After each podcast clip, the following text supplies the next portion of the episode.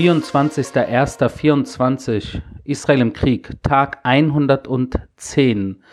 Und das sind 110 Tage, in denen 136 Geiseln sich in Gefangenschaft befinden, in den Händen der Terroristen, festgehalten in irgendwelchen Terrortunneln tief unter der Erde im Gazastreifen oder eventuell auch, so wie andere Geiseln berichtet haben, in irgendwelchen Wohnungen von Menschen, im Süden äh, des Gazastreifens oder im zentralen Gazastreifen oder eventuell, wer weiß, tatsächlich noch irgendwo im Norden des Gazastreifens, wo wir eventuell mit unseren Einsatzkräften nicht vor Ort waren. Das alles ist natürlich möglich.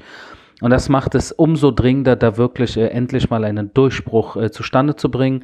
Ihr habt wahrscheinlich äh, mitbekommen, äh, diejenigen von euch, die äh, Medienberichten äh, folgen, international, dass, so wie es ausschaut, die Hamas-Führung einen Deal abgelehnt hat, in der Israel, so wie es aussieht, ich als Militärsprecher bin nicht zuständig für Deals, bin nicht zuständig für diese äh, hinter den Kulissengesprächen, aber äh, was ich mitbekomme, ist, dass äh, Israel einer gewissen, äh, einen gewissen Plan zugestimmt hat, in dem alle Geiseln, alle Geiseln freigelassen werden, ohne Ausnahme und dafür äh, auf, äh, dass die israelische Seite im Gegenzug einerseits eine längere Feuerpause eingehen wird von eventuell Monaten und sehr viele palästinensische Terroristen und Gefangene auf äh, freien Fuß setzt. Jedoch hat die Hamas-Führung äh, diesen äh, Plan abgelehnt. Äh, so wird zumindest berichtet. Äh, wie gesagt, ich bin da nicht involviert und äh, kann jetzt nicht genau sagen, was daran zu 100 Prozent stimmt oder nicht. Aber wenn jetzt schon alle Medien darüber berichten, wirkt es zumindest so, dass man sich da, ja, dass man Fortschritte gemacht hatte. Diese Fortschritte werden eventuell in den nächsten Tagen auch Früchte tragen weil manchmal, äh, so wie es äh, in Verhandlungen ist, äh, ist man erst ein bisschen hartnäckiger und irgendwann dann, äh, wenn man merkt, äh, dass die Schlinge sich zuzieht, äh, wird man dann vielleicht etwas lockerer. Und mit der Schlinge, die sich zuzieht, meine ich natürlich insbesondere die Hamas-Führung im Gazastreifen, insbesondere Yihya Sinwar, der natürlich äh, äh, sich nach wie vor versteckt hält, von dem es seit 110 Tagen äh, die, keine Spur äh, und das ist natürlich äh, heftig, weil äh, diese ganze Terror, Mord, Anschlags, Massaker-Situation und überhaupt der Krieg, äh, der hier so viele Menschen ins Verderben gezogen hat, äh, das wurde natürlich von ihm in erster Linie äh, ins Rollen gebracht am 7. Oktober. Und dieser Mann ist seit 110 Tagen äh, nicht zu sehen. Wen man äh, jedoch sieht, ist äh, die Hamas-Führung im Ausland, die natürlich in Privatjets durch die Gegend fliegt und in Fünf-Sterne-Hotels, wenn nicht Sieben-Sterne-Hotels, ihr Leben genießt. Und das ist das vollkommen absurde dass man äh, in dieser Hinsicht natürlich auch wieder sieht, dass es äh, grausamen, menschenverachtenden äh, Diktatoren, äh, sei es von radikal-islamistischen Organisationen oder von anderen Organisationen mit anderen Ideologien, es geht ihnen im Endeffekt gar nicht um die Menschen, sondern um die eigene Macht. Und die Menschen werden ausgenutzt, missbraucht. Und das wirklich Traurige ist, dass so viele Palästinenser bei all diesem bei all diesem menschenverachtenden äh, äh, ideologischen Schwachsinn, den die Hamas-Führung äh, wirklich tagtäglich an den Tag legt, dass sie da mitmachen. Und das nicht nur im Gazastreifen, wo man natürlich sagen könnte, okay, welche Wahl hat man, wenn, da, wenn man in so einer radikal-islamistischen Diktatur gefangen gehalten wird, ähnlich wie im Iran oder im Jemen oder sonst wo auf der Welt, wo Diktatoren re regieren, Nordkorea zum Beispiel, wenn man da Angst um sein Leben hat, kann ich nachvollziehen. Aber was ist mit all den äh, Unterstützern im Ausland, in demokratischen Staaten, in Europa, in Amerika, die teilweise äh, tatsächlich äh, diese Terrorideologie der Hamas sogar äh, offen, ohne sich zu schämen, auf Straße äh, ähm, vertreten? Und da fragt man sich, was geht in deren Köpfen vor? Ich werde es wahrscheinlich nie wirklich nachvollziehen können. Äh, was Einzige, was ich mir da irgendwie äh, denken kann, ist, dass der Judenhass bei ihnen einfach größer ist als die Liebe zu ihren eigenen Leuten, äh, weil anscheinend sie bereit sind, sehr viele ihrer eigenen Leute zu opfern, beziehungsweise sie sind bereit zu leiden, wenn auch die Juden leiden. Und wenn man es schafft, die Juden leiden zu sehen, äh, da äh, haben sie eine gewisse Freude daran. Und das sieht man natürlich in den letzten 110 Tagen insbesondere, weil äh, obwohl wir in den Gazastreifen äh, tief reingegangen sind, nach wie vor nach 110 Tagen die Geiseln immer noch nicht auf freien Fuß gesetzt äh, wurden. Und das spricht natürlich Bände. Das spricht Bände. Und hier muss man gucken, dass man in den nächsten Tagen eventuell es doch schafft, einen Plan herbeizuführen, mit der Hoffnung, dass tatsächlich alle Geiseln äh, freigelassen werden äh, und äh, dann im Endeffekt die Hamas-Führung früher oder später daran glauben wird, an ihre menschenverachtenden, grausamen, brutalen, ähm, wirklich Taten, nicht nur vom 7. Oktober, sondern auch davor und danach. Äh, wir fangen äh, insgesamt aber nochmal, äh, wenn wir die Geiseln kurz zur Seite stellen, äh, die natürlich alle bei uns im Vorderkopf bleiben werden und sind sie bei mir auch seit 110 Tagen, wie ihr wisst, gucken wir kurz nochmal in der Region, äh, weil äh, der, der Podcast von mir heißt ja auch Nahost Pulverfass. Und im Nahen Osten äh, bewegt sich natürlich sehr viel. Äh, das habt ihr mitbekommen. Es geht äh, ganz sicherlich nicht nur um Israel vis-à-vis -vis Gaza, äh, ganz sicher nicht nur um Gaza.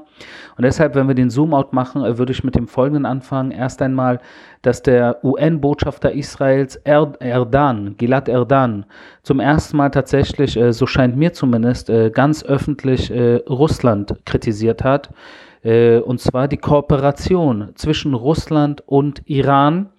Äh, wir wissen ja alle natürlich, dass längerer Zeit äh, iranische Drohnen auch von den Russen im Ukraine, in der Ukraine eingesetzt werden. Jetzt kommt aber noch etwas Neues dazu, dass die Russen äh, sehr intensiv Holocaust-Relativierung äh, betreiben. Das heißt, alle möglichen äh, komischen Vergleiche zwischen Auschwitz und Gaza und aller möglicher äh, Schwachsinn, äh, der natürlich äh, in die Hände der radikalen Terroristen spielt. Und das machen, äh, das machen die Russen natürlich bewusst, sehr bewusst sogar.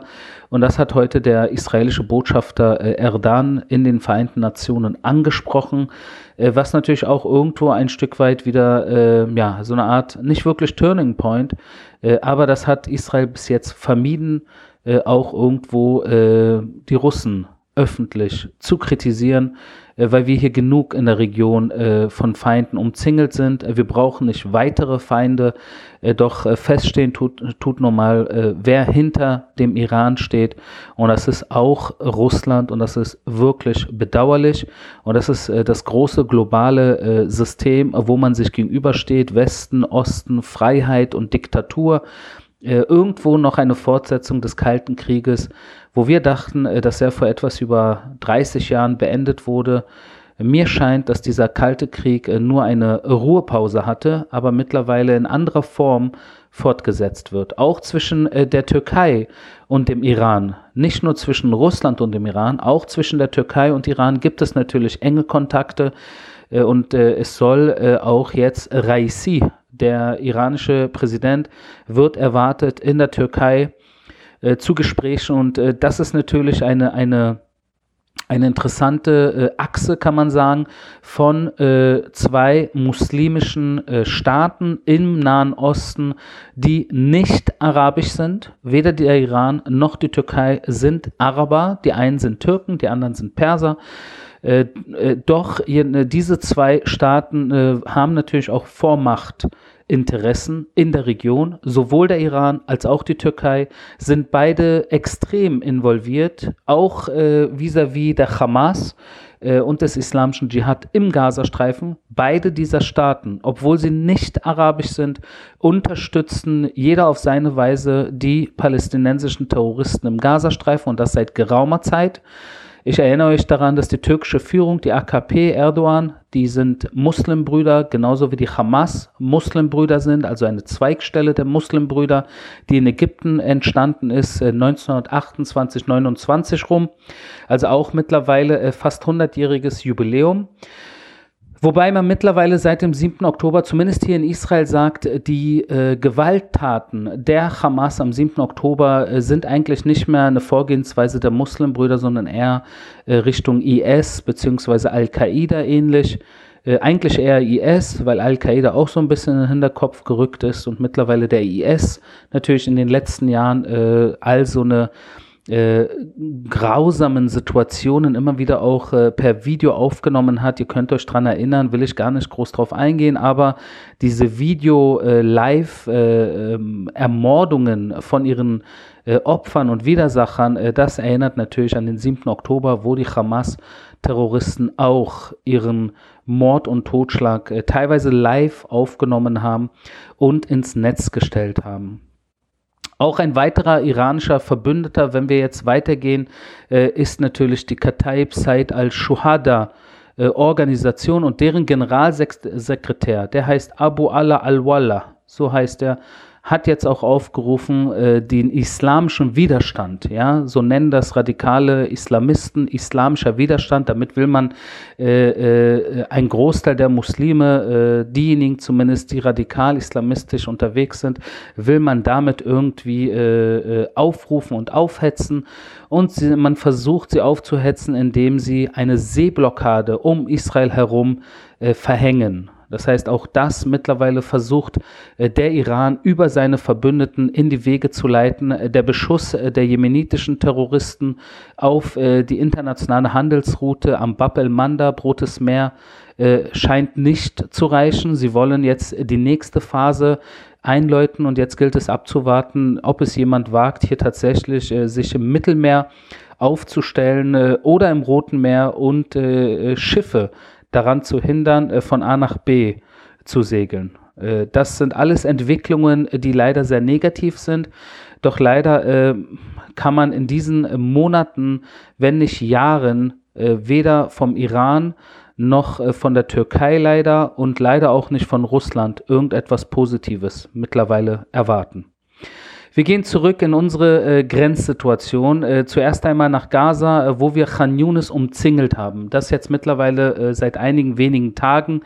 Äh, intensivster Kampf mittlerweile seit Kriegsbeginn. Äh, die Einsatztruppen dort vor Ort versuchen jetzt in den letzten Tagen den südlichen und den westlichen Teil des, der Khan Yunis Stadt einzunehmen. Das ist, wie gesagt, habe ich mehrmals erwähnt, keine normale Stadt, sondern das ist eigentlich ein riesiges äh, Terrorcamp oder eine riesige Militärkaserne, äh, wie ihr es nennen wollt. Jedenfalls ist Khan Yunis eine sehr, sehr harte Nuss, äh, die wir natürlich knacken müssen um äh, auch in diesem Krieg keine halben Sachen zu machen. Ich habe es auch immer wieder gesagt, wir wollen dieses Mal keine halben Sachen machen. Warum sage ich dieses Mal? Weil wir seit 15 Jahren immer wieder on and off im Kampf, im Krieg mit der Hamas, mit dem islamischen Dschihad, Israel gegen Gaza waren und immer nur halbe Sachen gemacht haben.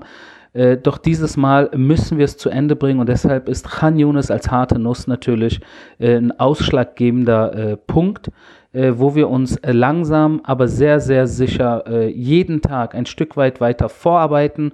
Und es ist nur eine Frage der Zeit, bis auch das letzte Bataillon im Westen von Khan Yunis fallen wird, das letzte Hamas-Bataillon, und wir dann uns anderen Zielen äh, ähm, äh, andere Ziele vornehmen können. Und das letzte verbliebene Ziel, äh, wo wir noch nicht wirklich im Einsatz waren, ist natürlich die Stadt Rafah im Süden des Gazastreifens, wo es äh, eine Hamas-Division gibt, eine starke Hamas-Division, äh, gegen die auch früher oder später die israelischen Einsatzkräfte natürlich vorgehen müssen. wir müssen alle Bataillone der Hamas in die Knie zwingen. Das ist äh, das A und O so einer Operation. Äh, natürlich auch die Terrorchefs, aber auch die Bataillone, so viele wie möglich Terroristen eliminieren und so viel wie möglich auch Terrorinfrastruktur zerstören. Alles andere würde keinen Sinn machen. Äh, es ist bitter, wie viel Terrorinfrastruktur sich im Gazastreifen im Laufe der letzten Jahrzehnte aufgebaut hat. Ich sage bewusst Jahrzehnte und nicht nur Jahre weil natürlich äh, die Hamas äh, seit 2007 äh, dort äh, das Ruder in den Händen hält und das sind immerhin schon äh, um die 16, 17 Jahren und vergisst nicht, auch vorher gab es dort Terrorinfrastruktur, auch bevor die Hamas äh, den Laden übernommen hat dort im Gazastreifen und die Regierung stellt, kann man sagen. sie sind im Endeffekt gewählt worden im Jahr 2006 und sind somit auch irgendwo die Regierung des des Gazastreifens. Man könnte fast schon sagen, äh, der Gazastreifen ist eine Art Hamastan, also wie ein Staat, der alleine äh, funktioniert mit einer Regierung, mit einer Polizei, mit einem Gesundheitsministerium, wie ihr wisst, mit einer Import-Export-Route äh, über Rafiach äh, natürlich äh, nach Ägypten rein und raus. Äh, das war also irgendwo äh, ist das irgendwo auch ein Staat gegen Staat-Kampf, der hier ausgetragen wird zwischen Israel und Hamastan. Es gibt jetzt aber auch, äh, das haben wir jetzt gesehen, Demos im, im Gazastreifen und zwar im südlichen Gazastreifen. Keine großen Demos, aber tatsächlich Demos, insbesondere von Frauen und Kindern, die auch mit Schildern sagen, dass sie verlangen von der Hamas-Führung, dass sie die Geiseln rauslassen, äh, weil sie verstehen, dass wenn das nicht passiert, sie nicht zurück in ihre Häuser nach Nordgaza äh, zurückziehen können. Und das sind Menschen, die natürlich vor über drei Monaten oder ungefähr drei Monaten aus dem Norden Gazas äh, äh, Richtung Süden gegangen sind, äh, die humanitäre Route genommen haben über die Salah el-Din-Straße, den Korridor, von dem ich euch natürlich so viel erzählt habe, den wir äh, äh, auf die Beine gestellt haben, damit Menschen sich aus der Kampfzone äh, wegbewegen können, auf sicherem Wege, äh, sich im Süden des Gazastreifens an sichereren Orten ansiedeln können, natürlich Al-Muasi in erster Linie. Doch jetzt nach drei Monaten wollen diese Menschen auch irgendwann wieder zurück in ihre Wohnungen, äh, zumindest äh, die Wohnungen, die bestehen, weil in Jabalia oder in Sejaiya, in all diesen Terrorhochburgen, werden sehr viele Wohnungen natürlich nicht mehr so stehen wie vor dem 7. Oktober.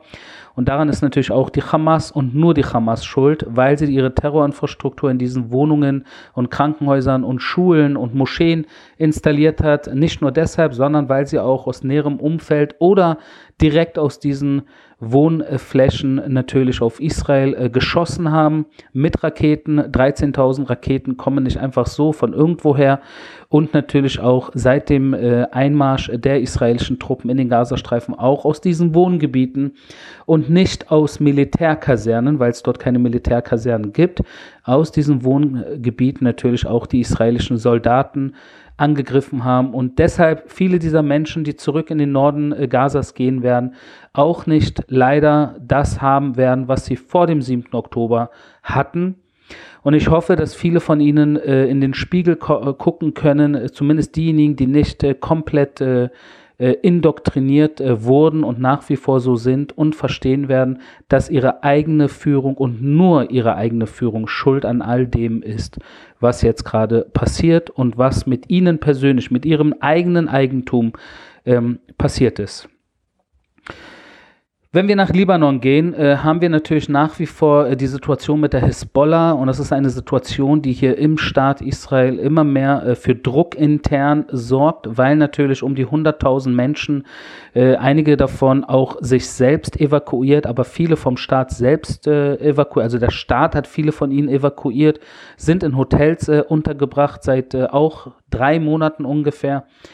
Äh, dass viele dieser Menschen nicht bereit sind, äh, zurückzuziehen in ihre Wohnung, solange die Hisbollah nicht sich bewegt, und zwar Richtung Norden, äh, hinter den Litani-Fluss. Und das ist ja genau, was die UN-Sicherheitsresolution 1701 entschieden hatte, dass die Hisbollah nicht im Süden des, des Libanon sich positionieren darf, geschweige denn von dort Waffen äh, äh, unterbringen darf und geschweige denn von diese Waffen auch noch zu benutzen, um auf Israel zu schießen. Und genau das tun sie seit über drei Monaten und die UN tut nichts dagegen. Absolut gar nichts. Äh, es ist wirklich ein, ein Desaster, muss ich sagen, äh, dass diese, diese, dass, dass eine UN-Resolution so dermaßen missachtet wird. Und das sieht man hier jeden Tag und, und diese Verbrecher und Terroristen schießen einfach fleißig weiter. Und erst äh, gestern gab es einen Beschuss auf eine äh, Luftwaffenbasis, eine sehr zentrale der israelischen äh, Armee, direkt äh, äh, nicht weit von der Grenze zum Libanon, äh, die natürlich mit Luftaufklärung zu tun hat. es gab zum Glück, es kam nicht zu großem Schaden. Es hat jedoch gezeigt, dass die Hisbollah noch lange nicht bereit ist, so wie es scheint, komplett die Waffen niederzulegen, sondern es ist ein täglicher Beschuss, auf den wir natürlich reagieren und das auch teilweise massiv, um der Hisbollah immer wieder zu zeigen und zu sagen und zu vermitteln, hör zu, dieses Abenteuer, äh, was ihr seit dem 7. Oktober eingegangen seid, aus welchen Gründen auch immer, um gemeinsame Sache mit den palästinensischen Terroristen im Gazastreifen zu machen, sei es Hamas, sei es, äh, sei es islamischer Dschihad, wird sich im Endeffekt für euch im Libanon nicht auszahlen. Wenn ihr Selbstmord begehen wollt, wenn ihr weiterschießen wollt, dann schießt. Wir werden zurückschießen. Und im Endeffekt könnte das zu einer sehr, sehr tragischen Situation führen, insbesondere natürlich für die Menschen im Libanon, auch in Israel, aber insbesondere im Libanon. Und ich hoffe nach wie vor, und ich habe vor einigen äh, Tagen, äh, äh, vor zwei Tagen, vorgestern, habe ich äh, den Unterschied zwischen Hamas und Hezbollah aus meiner Sicht äh, beschrieben, warum ich glaube, dass die Hisbollah äh, nicht komplett in diesen Krieg einsteigen wird, sondern nur dieses Low Intense äh, Fire Exchange äh, äh, erst einmal äh, weitermachen wird. Ich hoffe, ich, dass ich dann nicht falsch liegen werde. Jedoch äh, wird es kein Drumherum mehr geben äh, um die, um die 100.000 Israelis, die nicht zurück in ihre Wohnung gerade gehen können im Norden. Um sie dazu äh, zu überreden, wieder zurückzuziehen nach Norden, muss sich etwas Grundsätzliches äh, im Norden Israels beziehungsweise im Süden des Libanons ändern. Und auch das ist natürlich eine riesige Herausforderung. Und so sind wir, stehen wir hier zwei Herausforderungen gegenüber, gleichzeitig und parallel Hisbollah im Süden des Libanons und äh, Gazastreifen natürlich allen voran in Bezug zu den Geiseln.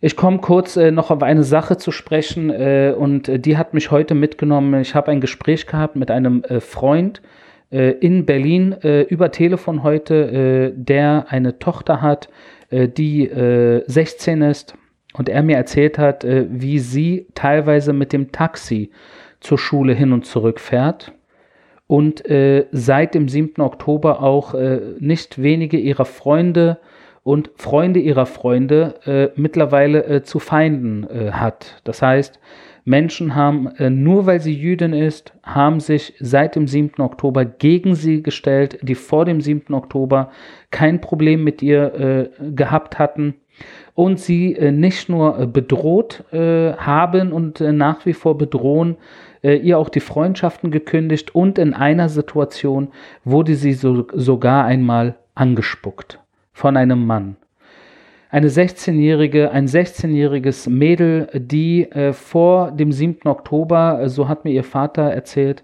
auch hin und wieder mal äh, gerne eine Falafel auf der Sonnenallee in Neukölln gegessen hat, äh, was ja in Deutschland mittlerweile eine Terrorhochburg äh, ist, kann man sagen, beziehungsweise eine Terrorunterstützerhochburg. Und das kann ich, davon kann ich auch ein Lied singen, weil ich natürlich jeden Tag auch Post äh, über Instagram und andere Kanäle aus Neukölln bekomme, wo ganz viele Helden wohnen anscheinend, äh, die nur beleidigen, einschüchtern und äh, bedrohen können, nichts anderes sonst aus ihrem Leben machen können, außer äh, bedrohen, beleidigen und einschüchtern. Also wirklich erbärmlich. Es ist umso erbärmlicher, wenn es sich hier um eine 16-jährige Berlinerin handelt, die äh, vor dem 7. Oktober ein anderes Leben hatte, so wie so viele von uns auch, wir alle, alle, die mir auch hier zuhören, nehme ich an, hatten ein anderes Leben vor dem 7. Oktober. Das war mein täglicher Kriegsbericht aus Israel. Wir hören uns morgen.